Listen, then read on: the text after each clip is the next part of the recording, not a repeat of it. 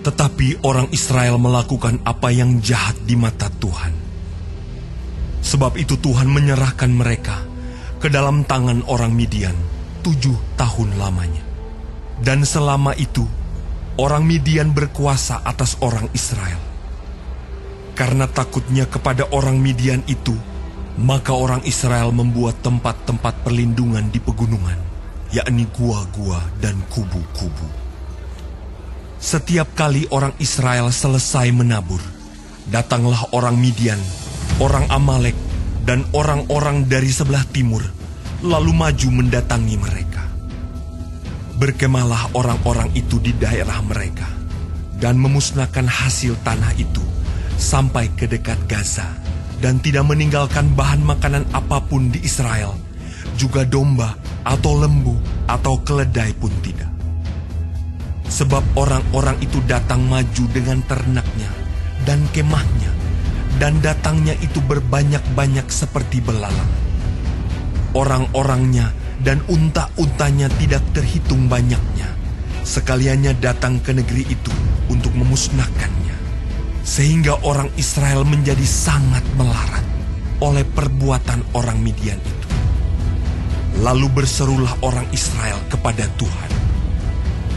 Ketika orang Israel berseru kepada Tuhan karena orang Midian itu, maka Tuhan mengutus seorang nabi kepada orang Israel yang berkata kepada mereka, Beginilah firman Tuhan, Allah Israel. Akulah yang menuntut kamu keluar dari Mesir dan yang membawa kamu keluar dari rumah perbudakan. Aku melepaskan kamu dari tangan orang Mesir dan dari tangan semua orang yang menindas kamu. Bahkan aku menghalau mereka dari depanmu, dan negeri mereka kuberikan kepadamu. Dan aku telah berfirman kepadamu, Akulah Tuhan Allahmu. Maka janganlah kamu menyembah Allah orang Amori, yang negerinya kamu diami ini. Tetapi kamu tidak mendengarkan firmanku itu. Kemudian datanglah malaikat Tuhan dan duduk di bawah pohon tarbantin di Ofra, kepunyaan Yoas, orang Abieser itu. Sedang Gideon anaknya mengirik gandum dalam tempat pemerasan anggur agar tersembunyi bagi orang Midian. Malaikat Tuhan menampakkan diri kepadanya dan berfirman kepadanya demikian. Tuhan menyertai engkau, ya pahlawan yang gagah berani. Jawab Gideon kepadanya. Ah, Tuanku, jika Tuhan menyertai kami, mengapa semuanya ini menimpa kami? Di manakah segala perbuatan-perbuatannya yang ajaib yang diceritakan oleh nenek moyang kami kepada kami? Ketika mereka berkata, Bukankah Tuhan telah menuntun kita keluar dari Mesir? Tetapi sekarang Tuhan membuang kami dan menyerahkan kami ke dalam cengkeraman orang Midian.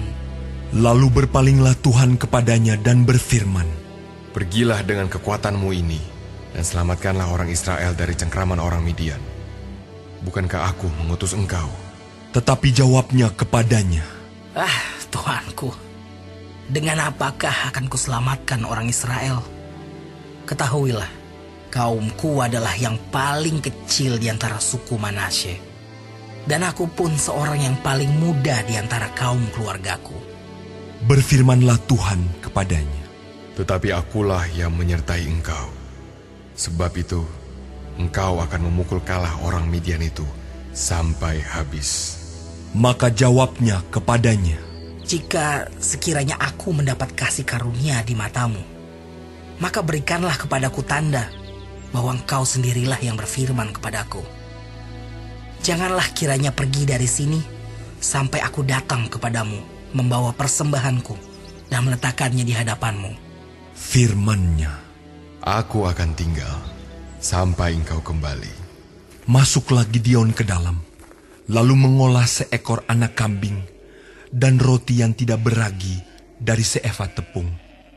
Ditaruhnya daging itu ke dalam bakul dan kuahnya ke dalam periuk. Dibawanya itu kepadanya ke bawah pohon tarbantin, lalu disuguhkannya. Berfirmanlah malaikat Allah kepadanya. Ambillah daging dan roti yang tidak beragi itu. Letakkanlah ke atas batu ini dan curahkan kuahnya. Maka diperbuatnya demikian. Dan malaikat Tuhan mengulurkan tongkat yang ada di tangannya. Dengan ujungnya, disinggungnya daging dan roti itu. Maka timbullah api dari batu itu dan memakan habis daging dan roti itu. Kemudian hilanglah malaikat Tuhan dari pandangannya. Maka tahulah Gideon bahwa itulah malaikat Tuhan. Lalu katanya, Celakalah aku, Tuhanku Allah. Sebab memang telah kulihat malaikat Tuhan dengan berhadapan muka.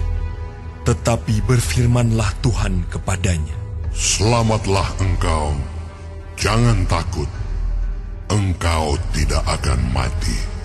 Lalu Gideon mendirikan mesbah di sana bagi Tuhan dan menamainya Tuhan itu keselamatan.